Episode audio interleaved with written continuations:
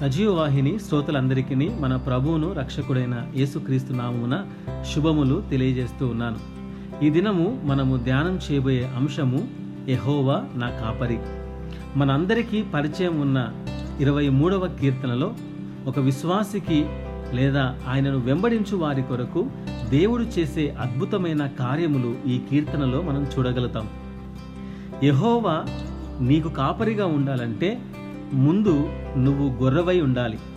ఏ జంతువు పశువైనా ఎదురు తిరుగుతుంది కానీ గొర్రె ఎదురు తిరగదు. గొర్రెలు కాపరి లేకపోతే బ్రతకలేవు. దేవుడు మనకు కాపరిగా ఉంటే మన జీవితంలో కలిగే అద్భుతమైన కొన్ని ప్రయోజనాలు మనం చూద్దాం. మొదటి ప్రయోజనము యహోవా మనకు కాపరిగా ఉంటే మనము ఆయన గొర్రెగా ఉంటే మన చుట్టూ సమస్యలు ఉండొచ్చు కానీ ఏ లేమి ఉండదు. రెండవ ప్రయోజనం మనం గమనిస్తే సమృద్ధి గల చోట ఉంచబడతాం కాబట్టి మన జీవితంలో సమృద్ధి కలిగి మనము సంతోషంగా ఉంటాం. మూడవ ప్రయోజనాన్ని మనం గమనిస్తే యహోవా మనకు కాపరిగా ఉంటే నీతి మార్గములో నడిపించబడతాము అనగా చెడు మార్గం చెడు ఆలోచనలు చెడు ఉద్దేశాలు సరిచేయబడతాయి.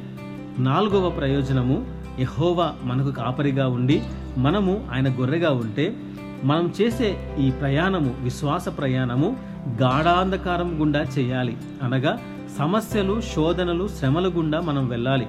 ఆ మార్గంలో వెళ్తున్నప్పుడు దేవుని యొక్క దుడ్డు కర్ర శత్రువును ఎదిరించుటకు మనకు సహాయపడుతుంది. అలాగే దేవుని యొక్క దండము మనం పడిపోతే లేచుటకు సహాయపడుతుంది.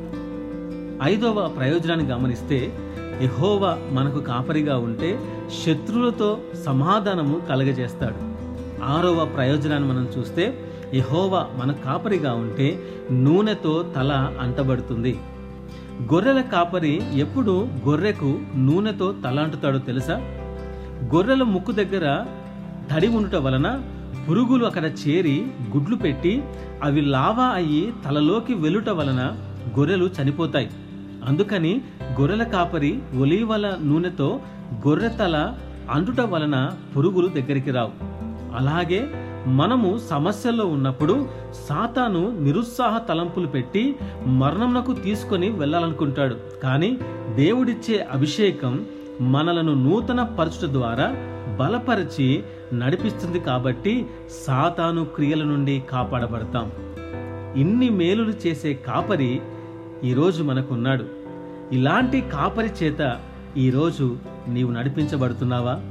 ఇటు మాటలు దేవుడు దీవించునుగాక. అమేన్